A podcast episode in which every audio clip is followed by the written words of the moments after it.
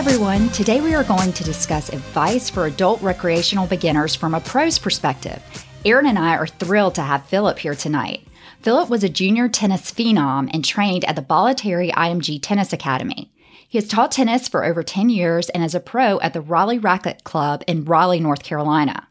So, Philip, what advice would you give to a person just starting to play adult recreational tennis? The first thing I like to tell everybody, you know, taking up tennis is just be patient you get a lot of players that come into the sport and they want to get great quick and they want to learn fast. And it's just not a sport where you can learn everything and, and get good really quickly um, because there's another level ahead of you. And that's probably the, the biggest thing I, I like to tell all the players that I teach who are new to the game is just be patient and don't compare yourself to other people because that usually you know robs you of some joy of the game but after that, you know, more kind of technical advice and maybe mental advice is try to have a short term, a medium term, and a long term goal and do what you can to reach those goals. So if you're wanting to maybe jump from a 2 5 to a 4 0, that's going to require some goal setting and teaming up with a pro and taking some lessons and getting involved in some clinics and leagues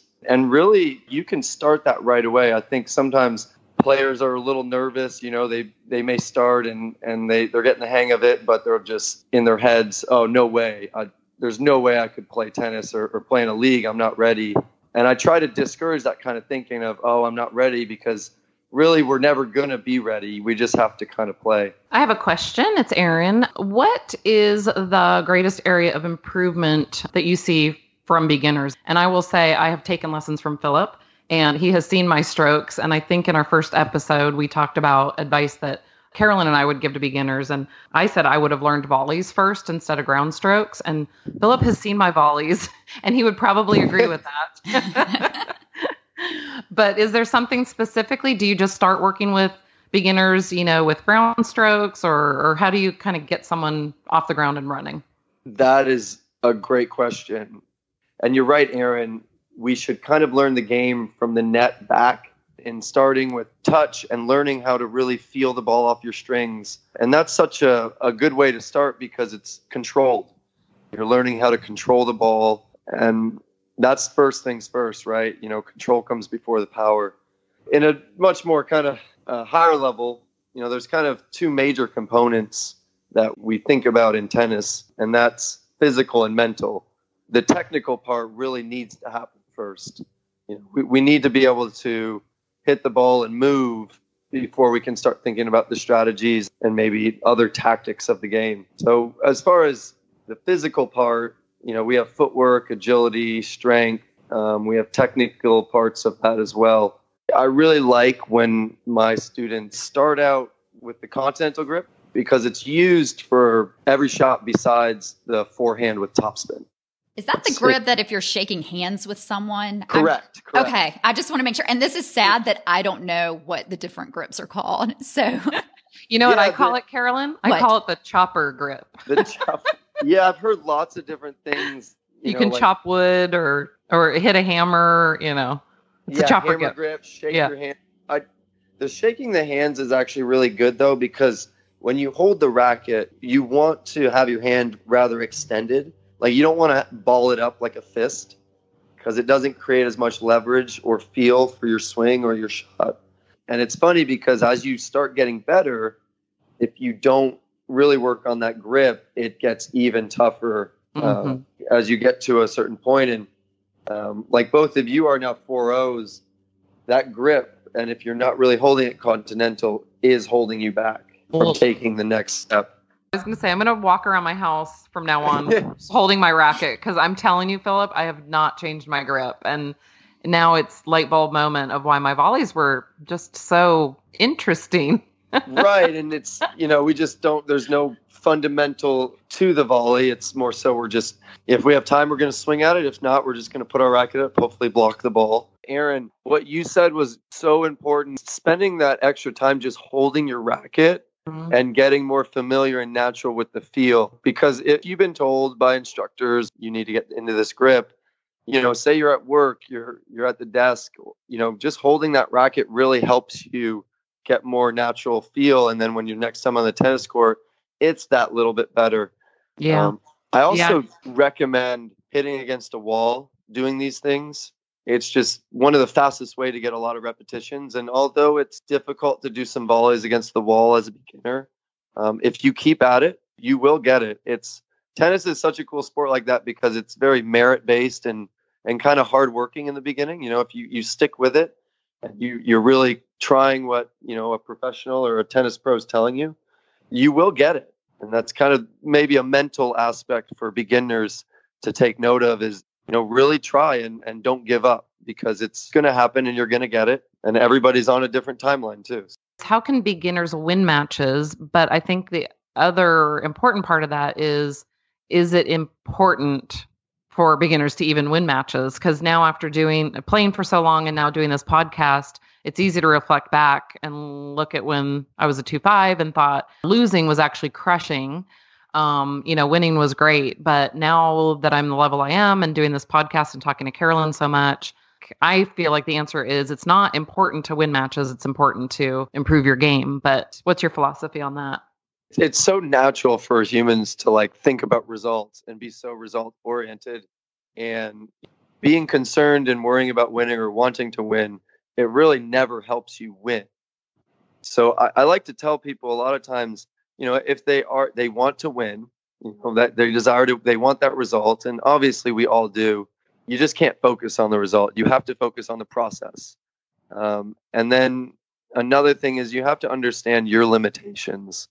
If you're trying a lot of stuff outside your limitations and you're missing and you're making mistakes and you're beating yourself, you know, that's something we can cut out right away. Um, and I guess that kind of goes back to a mental thing is is disciplining yourself and understanding your limits. Um, are you a player that can, you know, rip a winner or rip a baseline shot nine times out of ten, or or are you a player that you know is having trouble moving around the ball and you kind of need to aim for the middle? or or aim for bigger targets. One thing that you know the psychology of tennis that we try to help our high level players, especially the juniors, understand is focusing on the process of the game, of the points. You know, I can even remember I was playing a point earlier today, and I walked up to the line, and I'm getting ready to serve. I'm thinking about, all right, I'm, you know, I'm up 40, 30. I'll, I got to get this game, and then I'll be good. Do the changeover, and it's like that type of thinking is not going to help you because you're not really focusing on the process of the point. You don't have a plan.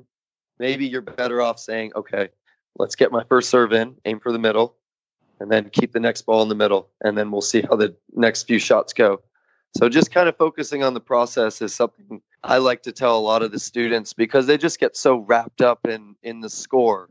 Andy Murray was interviewed once and he was asked what was the the last point, or do you kind of remember your last shot when you won Wimbledon? And he was like, oh, I forgot the score. Like when they announced my name and I won, I, I was like blown away because I forgot the score and I didn't even realize. And it's and it's that kind of mind tricking you have to do to yourself to to play your best tennis. Like you kind of have to trick yourself not to think about the score and to think about your plan, to think about your strategy and the process. And usually you end up playing your best tennis. Um, and this is for both doubles and singles and you know you can translate it and relate it to other areas in life and sports. That is a great mentality to have. I also wanted to mention that a number of our friends told me how fantastic philip's lessons are. So we'll include his contact information in the show notes in case you live close to raleigh. And i can attest they are great lessons. One of the things i think about most philip is what's your shot tolerance when i'm in a rally? Yes. Because which is great because yeah. people bail out so much I, and not like just push the ball back, but like deep in the court and how long can you be consistent? Right. I think that's like one of the coolest strategies and one of the easiest to kind of get your mind around. Be like, can I keep the ball in more times than they? Right. All right. That's a pretty easy strategy. You always wait for them to miss. And that's something you never really want to forget that strategy. I love that you just said that, Aaron, because it's such an important thing for anybody at any level. Their shot tolerance and and understanding their own as well as their opponents. Definitely understanding your opponents. I played a match last week in Cary, and literally I knew if I gave the woman three balls back to her, she was going to just whale the fourth one in the net. She never switched her game ever. I was right. And to that extent, it's like some players I'll have to deal with more strategically. You know, they, they'll go out on the court and they they want to play the way they want to play. Right. And tennis is really about playing the way your opponent doesn't doesn't want, you, want to you to play. so if like you can hear them vocally, God, this pusher, oh, she does it, just get it back. That like you can just be like, wow, like, all right, well, she doesn't like that ball. I'm going to keep giving to her. exactly. Uh, try to figure out what your opponents don't like, what makes them uncomfortable, and then press that until they adjust. And if they don't, you kind of have an easy match at that point. That's True. great advice. I don't even think that way. See, look, I'm getting so much from this episode. I knew we would. As soon as he wrote notes back to us, I was like, oh my goodness. Yeah, this is going to be a free lesson. Just talking through a lesson. yeah. yeah, no, I, I've really enjoyed this, ladies. It's been Good. super fun. And if you're open minded and open to change, I think that's a, another really good thing for tennis because you're you have to change. It's inevitable, whether it's mentally, physically, technically. Aaron and I really appreciate Philip talking with us tonight. You can tell he has such a great tennis mentality. I liked how he discussed that we need to be patient and set goals, and that beginners should go ahead and sign up for a league because you're never going to feel ready. When he discussed holding the racket with the correct grip, that really hit close to home because I am trying to change my grip right now, and it has not been easy. I also loved how he discussed that we should focus on the process instead of the score. I know I am guilty of going out there and playing the way I want to play, but that I should be trying to hit the shot my opponent doesn't like to hit. I really feel like I'm going to need to listen to this episode before my next match. We would greatly appreciate if you check out our Facebook page, which is Second Serve Podcast. Thanks so much for listening and hope to see you on the court soon.